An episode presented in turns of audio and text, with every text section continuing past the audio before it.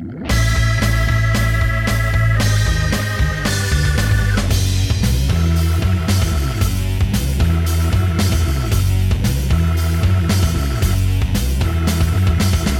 everyone, and welcome to the new edition of My Inspiration, a brand new podcast series from HMV, which we give musicians, actors, filmmakers, and writers a chance to take a welcome break from talking about themselves and instead talk about their greatest inspiration, someone who's been a big influence on their lives and have formed their own work. I'm your host Tom Goodwin. I'm delighted to welcome you to our latest episode. I'm joined today by our producer James Forian. Hello. And today's guest. Today's guest began his career on the stages of London's West End at the start of the 21st century and has worked his way up to become one of Britain's most successful actors. After catching the eye in Ian Dury biopic Sex, Drugs and Rock and Roll and British comedy Tamara Drewe, he scored his first big role in the Hobbit trilogy, playing the stoic bard the Bowman. That was a performance which landed him the role of Owen Shaw, the villain in the sixth instalment of Fast and Furious, and from there his career has grown and grown, with key roles in The Girl on the Train, High Rise, Beauty and the Beast, and lavish TV series The Alienist. We're speaking to him today as he prepares to launch his debut album at last, which arrives on 22nd of November. So please welcome Luke Evans. Hi. How is it going? It's going really well. Really well indeed. Yeah. Um, this is my first day of press, so I'm uh, I'm keeping my levels up while we uh, talk about my my upcoming album, which has been uh, which is exciting to be honest. I'm usually into in, I'm used to talking to people about movies Yeah. in this situation and not about an album. So yeah, I'm very happy to be here talking to you. So, I how did this come about, and how did you find the time to do it? Because you're an actor who seems to have a lot of big gaps in his schedule. No, um, I knew it was going to be tight once the ball started rolling. Once we'd signed the deal with BMG to do the album, was exactly the same time that I started shooting the second season of The Alienist, which is a TV show I did for TNT and Netflix. Um, so I've been in Budapest for the last six months shooting this show, which is a huge show. Uh, most of my time is committed to it. Once we had spent a few months narrowing down the tracks for the album from like a list of 60 down to 12, um, I then had to find time to come back to London to record it. We thought about, we ummed and ahed whether we would shoot, we would record it in Budapest, and they have studios there. But Steve Anderson, the producer, he likes to work from a studio where he felt that I would be very comfortable. Also, Sarm Studios in Ladbroke Grove. Um, so we, I decided, okay, well then I'll fly home on a, late on a Friday night. I get in at like midnight, sleep till seven, go to the studio at nine, record all day, um, go back to bed, wake up on the Sunday morning, come back and do the same thing, and then catch the afternoon flight back to Budapest, shoot all week, and then I did that for three weekends. I shot the whole thing, shot the whole album in five days. Was shot. I recorded the whole album in five days. I mean, when did the idea kind of come about that you were going to do album? Is is it something you've always wanted to do, or was it suggested to you, or um... It's. I'm a singer. Um, I'm an actor, but I'm first and foremost I'm a singer. I've been singing my whole life. Um, when I was 16, I left school and I got a job. And the first thing I took out of that wage, even before paying my mum and dad, was 15 quid a, a week to pay for a singing lesson. And it was the first singing lesson I ever had. And those lessons went on to winning competitions. And then I went to London to audition for a scholarship, which I won in King's Cross, which is literally where we are right now, which is so weird. I just walked down the street where I went to college. And that's how it began. So I come from a singing background. I ended up in musical theatre for eight years, which I loved. It was very fun. But during this whole process, my ultimate dream was to be a recording artist, a solo artist, and, and sing and just be me. And I feel that uh, what's happening right now is something that's been sort of waiting to happen for a very long time. And I guess it's all intertwined with my success as, a, as an actor on film, with the you know the profile that's been building over the last 12 years because of my films and the international presence I have um, means that I've got more people that might want to listen to me sing and, and hear how I sing or what I sing and um, if I sing well, if I sing bad. you know, there's a lot of people who'd be inter- interested to know. So uh, it's all sort of grown organically to this point where now I've got an album. You said you went from 60 songs down to 12. I mean, how did you find that process? Well, I have a very eclectic taste in music, um, but I wanted to. I also listen to a lot of female singers. Um, that's really where I've always. That's what I listen to. I don't know why. I just from Florence and the Machine, you know, through to the big, big black divas to just. I, I literally it's super eclectic, but my taste has been a lot of female singers, and uh, so a lot of them went, went on the list there's like a track by Gladys Knight, for example. I mean, really quite extraordinary stuff, which I, you wouldn't necessarily think a man would sing those songs. So um, it took a while to get it down to 12. Um, but all of them were what I like to describe as a, they're sort of a soundtrack to my life. We all have a soundtrack, and I'm sure if you picked songs from your life, they would be very different to mine. And the song that we might both know would remind you of something completely different to what it would remind me of that happened in my life at that point for, like the Fugees. Um, I remember "Killing Me Softly" when that song was released. I remember it was when I first moved out of home and I had an apartment with a friend of mine, like a bed sit little shithole in in Cardiff when I was sixteen, and that song was number one. And you know, every time I hear it, I'm back in that bed sit, you know, eating baked beans and buying cheap food from the supermarket bargain bas- baskets. I mean, you talked about the kind of the contained space of time. Were you able to in, enjoy recording, or was it just a case of kind of let's get it done? Oh no, I loved it. Yeah. I mean, there's nothing better if you're a singer to be able to have complete and utter silence with a perfect clarity of a recording of the arrangement, the orchestration in the background. You're in a studio, the lights are down. It's just you, your voice, your headphones, and the producer in the other room mixing the whole thing, and you're able to try things out. And you don't have to. When you sing in a studio it's very different to singing live for a start, for a start because the microphones are extremely sensitive. So you're able to pull back an awful lot more, and um, it's interesting how, how, you can play with your voice in a studio um, and find something that not necessarily you could do in a live situ- situation, um, which I really enjoyed very much. I mean, I love singing, so you know, I couldn't wait to get on the plane from Budapest and take that hat off mm. and put the other hat on as a singer. Did you have any kind of songs of your own that you might consider throwing in, or for any future career? Or? I I have a few what I would call poems that I think would work, which I guess are essentially lyrics. You know, um, that I would like to put to music. I'm not a musician. I don't read music. I've never read music. Weirdly, as a, somebody who's been in musical theatre, I've I I listen by ear and I pick up a tune by ear, and um, I couldn't tell you what is a C or or G minor or any of that. I just sing it, um, which has sort of released me a lot from the structure of of music making, but also means I can't write my own. I can I can sing a tune though and mm. record it, and somebody can put a put a you know dots to it, mm. which possibly would be how mm. how I would do it in the future. And away from from music. Obviously, you've got Midway in cinemas at the moment. We spoke to Roland Emmerich a few weeks ago, and he told me that he wasn't going to cast any British actors until someone suggested you for McCluskey. So uh, must have been a hell of an undertaking. yes, um, that is interesting. Yeah, I mean, um, playing firstly playing an American in, in, itself is a challenge, you know, because it's not your accent and it's somebody else's, and you have to learn how to do it well and believable. Um, then when you play somebody who actually existed and not just existed but did something extraordinary with their lives and is a war hero, um, you have a real responsibility to do a good job. Um, it, but it was very fun. I liked the challenge of taking on somebody who, who, you know, historically has left his mark and was a was a massive part of the success of the Battle of Midway. I mean, he is a hero. I mean, if it wasn't for his hunch, um, the, the war possibly could have gone on for much longer and ended in a very different way. And then the away from Midway, the next thing I guess everyone will see is the second alienist, or will there be something before that? Oh yeah, no, there's something else before that. I think State Like Sleep is coming out with um, Katherine Waterston, and um, well, she plays the lead character in it. There's a few other brilliant actors in it too.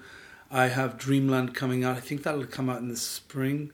Um, and Angel of Mine as well is getting an, a, a cinematic release with me and Noomi Rapace and Yvonne Strahovski. Uh, I hope I've said her surname correctly. Um, Handmaid's Tale. Yeah, that's the lady. Yeah. Yes. So there's a few other things um, coming coming out as well before. But the, yeah, then the the big film will be uh, the big TV show, The Angel of Darkness, second season. They haven't given it a release date yet because we started much later than we did the first season, so it might be a little later in the year. But they haven't been given a definite start date yet. And we've got you here today to uh, to talk about your inspiration um, and asked if you could pick a musical one, and of course we said yes. And do you want to tell us who you've gone for? Well, I'm a little scared now. I've said who I've said because I have been inspired by many people, and to to put it down just to one person is hard because I feel like not one person has had a massive impact on my one individual person has had an impact on my life. But the one I chose is because it it left mark on me technically, emotionally, and at an age where I probably shouldn't have been listening to that kind of music. Not mm. shouldn't have. It's not nothing bad about it, but it was. It's emotionally very intelligent. It's about something that a, as a twelve year old I certainly wouldn't have experienced myself, but it it did something to me. So that's my that's my excuse for, for, using the, for choosing this this person. But I chose Roberta Flack as my inspiration. Now You, how did you discover her for the first time? I guess you said you were twelve. So what's that on the radio, on a CD, in the car? I mean...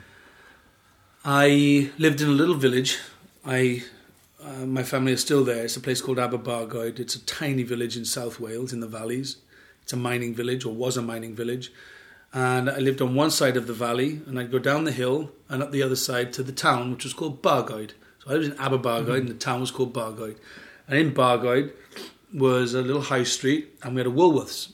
And Woolworths sold, sold everything from sweets. They had a fantastic pick and mix to you know school books to school uniform and a music selection, which is where I bought my first LPs, which is where I bought my first music. Everything first came from that shop, and they used to have a bucket at the front, a basket that had like broken records, broken toys, broken box of Ariel Ultra, you know, like random things. And in this basket was a cracked CD uh, with a black and white picture very um, um, uh, it was like it was not it's not distorted, but it was pixelated, like almost pixelated, grainy. Grainy was the word. Sorry, I wanted to use of a of a black woman's face, very close up, um, and at the bottom it had "Killing Me Softly."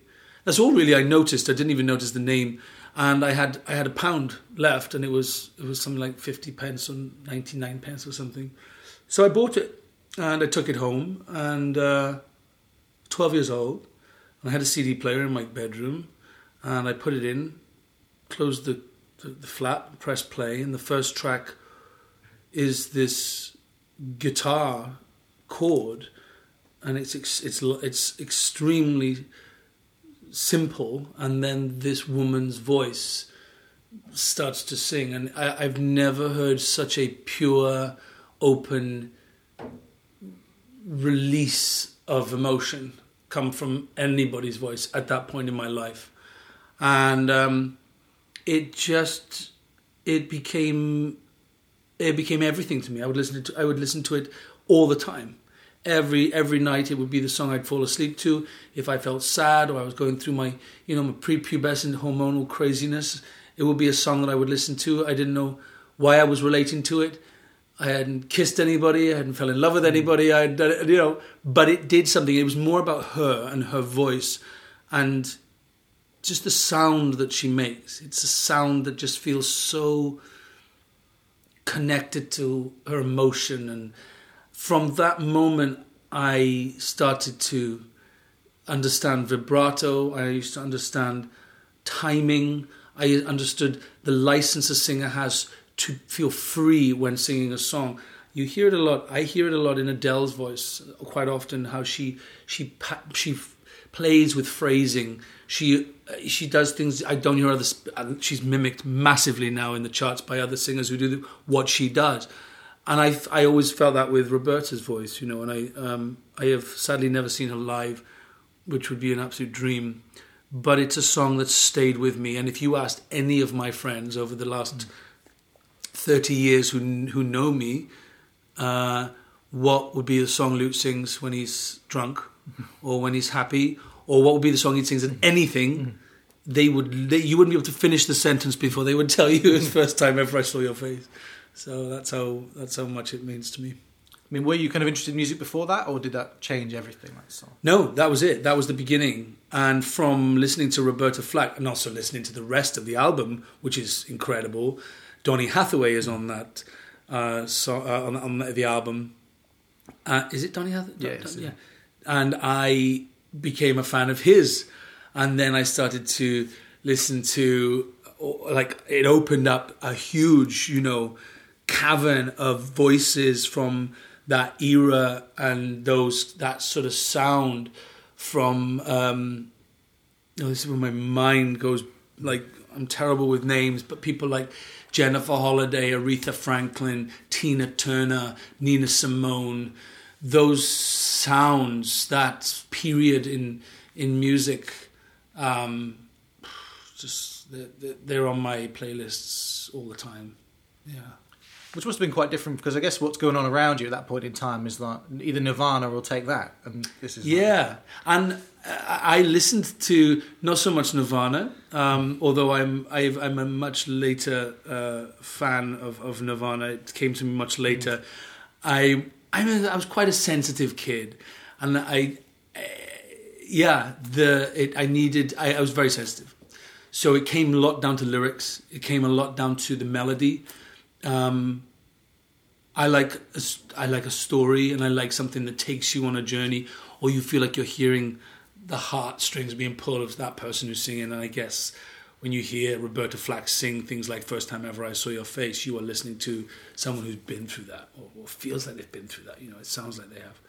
Um, but yeah, you're right. I did I did have a much older taste in music than my age was at the time. But that also has to do with my dad. My dad and my mum, they my dad's a big fan of music, but most of his taste sort of stopped in the late seventies. so we basically all the music we had in our house was from Beatles, David Bowie, the Stones, ABBA, Queen, um, Bay City Rollers, uh, you know that kind of music, the Drifters. I my taste was all of that, and then what else was going on in the charts when I was a kid as well, you know. And then you know I discovered the Hit Factory and Pete Waterman and Kylie and Rick Astley and Hazell Dean and Pepsi and Shirley and Salt-N-Pepa, you know, and Sinitta and all those, you know, that whole generation which I was brought up on, which was you know Jason Donovan. They those songs definitely play part of my soundtrack as well. Glossy big pop with big production, whereas the polar opposite would be the thing you go to sleep to. Yeah, yeah, absolutely. Yeah, well, there's certain things you want to fall asleep to, and "Better the Devil You Know" is probably not the sort of track I want to fall asleep to. Whereas "Killing Me Softly" or uh, "First Time Ever I Saw Your Face" is a it's just, it's just beautiful. It's perfect. So having found a crack CD in Mm. a bargain bin, how did you then kick on your interest? I mean, was that kind of all you had for a while until you were older with her, or did you go looking for other records? I did. I I I I bought other records, but I didn't have any money, you know. So I just played that CD over and over and over. And interestingly, that's all I needed for a very long time. I, and I literally can. I know every single track on the album. Um, and when she sings with Donny, I sing Donny's side of it, and then I sing her side of it, and then uh, do all the harmonies and.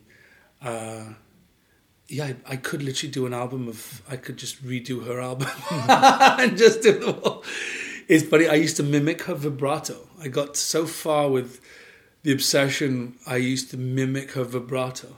I breathe at the same time as her in that track. I, I yes, extraordinary. I listened to it so many times. It's literally ingrained in my in my psyche. It's fascinating. So having had that experience and got into it, Mm.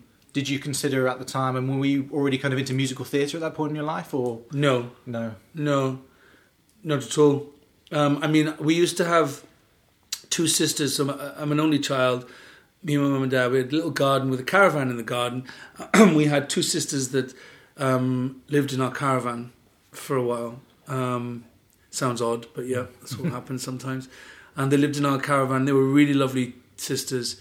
And one of them liked musical theatre, and she'd been to London to see Phantom of the Opera when it just not just opened, but it was still the big thing, the big deal. You know, this record-breaking, massive show, and she bought the double LP. You know, and for the younger generation, the double LP is like big vinyl-sized booklet mm. with massive production photographs, right? That showed you whatever it was, and for musical theatre, it showed you almost a whole set, and it was magnificent. This, and I remember sitting on a lap at like seven, seven years old, and she's playing the music and showing me the different things, and that was my first knowledge of what it was. But I still couldn't, couldn't like understand exactly what that was until my mum, probably when I was about thirteen, we went to see Joseph and his Technicolor Dreamcoat, and um, I was like, "Wow, people are they, this is their job. They get to sing on stage for a living, you know." And then it wasn't until I was sixteen and left home when I started having singing lessons did it then sort of become a remote possible idea of being a real job, you know. But um, up until that point, I, it was just you know something that you went to see, somebody else's job to entertain you, not not mine. So when you left home at 16, I mean, was that very much the kind of Dick Whittington go to London and make a living yeah, type? Yeah, very Billy Elliot of Yeah. me. Yeah, yeah. I moved to Cardiff first, and then I worked everywhere. I was I worked in River Island as a shoe shoe shoe, shoe department. Then I worked as a mailboy in a bank. I worked in a bar, and when I was working in the bank was when I went to uh, London for the scholarship audition, and that's when I came home. And a week later, they called my singing teacher to say they wanted to offer me a three-year scholarship to the London Studio Centre, and and that's when my whole life changed. Yeah, I, I packed up my small amount of belongings I had from being away from home for like maybe nine months, and I arrived. I was seventeen by the time I came to London, and uh, yeah, nineteen ninety seven. I arrived the day Diana died in London. It was a very strange time to enter this gigantic city with a city that was mourning. Uh, you know, it's a very weird moment, but it's my home, and it's been my home ever since. Twenty four years later, I'm still here. And you get there, and obviously you start on the scholarship. At that point, do you? I mean, had you thought maybe you know I could be a singer, I could start you know playing gigs and things like that, or were, were at that point were you quite focused on? No, they don't give you any chance to think of being anything other than a musical theatre actor. You, when you're there, you are learning dancing. You are, you wait, you do ballet every morning. I'd never danced in my life. I mean, I certainly hadn't put a pair of tights on. Mm. And all of a sudden, every morning, I've got a leotard and a pair of tights, and I'm having to dance with people. I didn't know anything about dancing, but it was what I had to do. And it's interesting, you know. I, I, I couldn't get out of it. I'd said yes, and I and those first few months in musical theatre college, I just wanted to disappear. I thought, what have I done? I mean, this is a this is a stupid idea. What was I thinking? You know, there's more to this than I realized. But somehow I kept going. I kept working at it. I kept learning and and absorbing everything around me and and relying on everyone that was good at their job around me and all the people I went to college with. They'd all been dancing since they were kids, and I was like, okay, I'm just going to have to keep doing this. And I knew my forte was singing. I knew that I always rose to the top when it came to singing, and that was my thing. I wasn't much good at anything else, but when it came to singing, I was great, and I could get better. And I'm going to learn to be a dance. I can dance, and I'm going to learn to be stagecraft and pre- presence and all that stuff. So yeah, that's sort of what we did, and and it all sort of worked out because I went straight from college into the first musical at 20 years old, and at 28 I was still doing it. You know, it wasn't easy, and I did feel like I struggled a little bit during that time. That I didn't get the opportunities I wish I had. I don't know whether I flourished as to the, uh, to be the best actor I, on stage as I could could have been.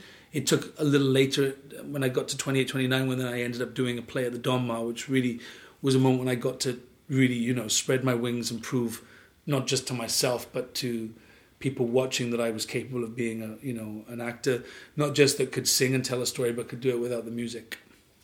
And you know, during those times when you're in Avenue Q and all the various other productions you're in, was Roberta still your nightly kind of soundtrack? Massively. Yeah. Always. She's always there. Like I said, you can ask anyone from my life, what's Luke's favourite song? And no one would ever wait a second to tell you what song it would be. And it always will be. It'll be the song I sing. It's on my album, for God's sake. I mean, I literally couldn't. I mean, how was that process? Because a lot of people, if it's their favourite song, wouldn't want to go near it. you know? Yeah. No, I, I wanted to sing it. I've been singing it. I sing it all the time, wherever I am. I, it's a beautiful track, and I feel like I've made it my own over the years. And when we recorded it on the album, I did it in one take. I didn't need to do it more than that. And that's why it's so magical, because it's just It's in my, it's in me. It's like it's in my head. It's in my heart, and uh, I just love the song. Just absolutely love it. Having had the dream of you know being a recording artist, I mean, how did you actually find the process? I mean, what was it like being produced like that for the first time? And Brilliant. I was with people I trust and I love and respect massively. Steve Anderson has been my friend for almost 15 years, and Steve Softly, who has helped, who's been producing it with him. Um, these people I've, I've known for a very long time, and um, they were there with me. You know, it's like having three pals in a room, and I trusted their their advice. Sometimes I disagreed with some choices we we had, and then we talked about it. And I sometimes I won, sometimes they won, sometimes I went, okay, let's try it. You know this business better than I do.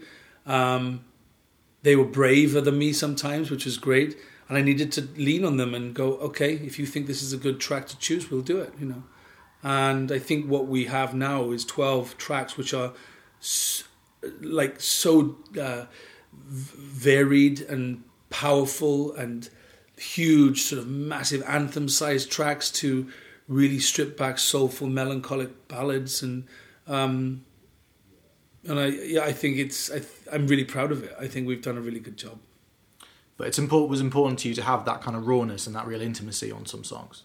Hundred percent. I think it's fine to sing a nice tune, but unless you're connected to to the to what the person is saying and what they are trying to relay, you know, you there's some tunes and you go, "Oh, I love that tune. What are they singing about? Haven't a clue. Couldn't care less. Just like mm. the tune. I'm humming the tune.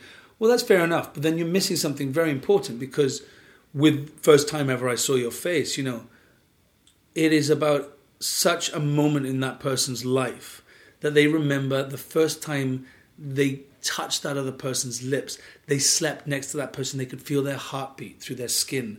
You know, it's like there's so many beautiful, powerful deli- uh, messages being delivered through that song, and you hear every single one of them. I think that's important. And so the songs I chose, really, the messages in each of them have a really powerful meaning, and they they're all about love. They're all about pain. They're all about heartbreak. They're all about celebration of love and uh, relationships, how hard they can be. It's something that we've all experienced in life, and sometimes more successfully, some others than other than other people. So Having done it, I mean, are you going to get the chance to tour and play? I mean, is that something you want to do, can do, have got time to do? Yeah, no, I absolutely want to do it. It's, we're talking about when we can do it next year, but it's definitely on the books. We've been, uh, I mean, for me, that would be the icing on the cake. You know, you've, I've recorded the album. Hopefully, you know, people will hear the album, they'll really enjoy it, and then they'll want to hear me tour. But for me, singing live is what I love to do. I mean, it's the it's magical to have an audience to sing to that want to hear you sing, doing it with a band, singing these songs that I love, and being able to tour it and take it to places around the world would be just the best thing ever. And that really is what we plan to do next year. Um, it's, we're already trying to work out when, for how long, and where. So back to kind of back to Roberta. We always ask our guests for a hidden gem, something that people wouldn't know outside the kind of obvious songs of what she'd done. And that record that you played to death, is there a song that you think it skipped over that people should come back to? Yeah. Set the night to music. Again, uh, it's another track written by the incredible Diane Warren, who also wrote If I Could Turn Back Time, which means I've got two tracks written by Diane Warren. No, one track by Diane Warren, but she set tonight set the set the night to music is a track that Roberta Flack sings, which is beautiful. Uh, yeah, it's a great track, and that's on the album. Um, but I can't remember when that was. I don't know when that song was first released, but it's beautiful, and maybe people don't know it so well. And finally, we ask people what their kind of ultimate masterpiece is, but I guess that'd be the first time I saw your face for you. That's the answer. First time ever I saw your face. For me, that would be the masterpiece. Doesn't date ever, doesn't matter how many plays. Hell no. I think it's quite clear the fact that so many people try to cover it. And sometimes cover it well, sometimes cover it not so well, but uh, it's beautiful. Well, Luke Evans, thank you very much for letting us hear your inspiration, and yeah, we look forward to seeing you on tour in 2020. Thank you very much.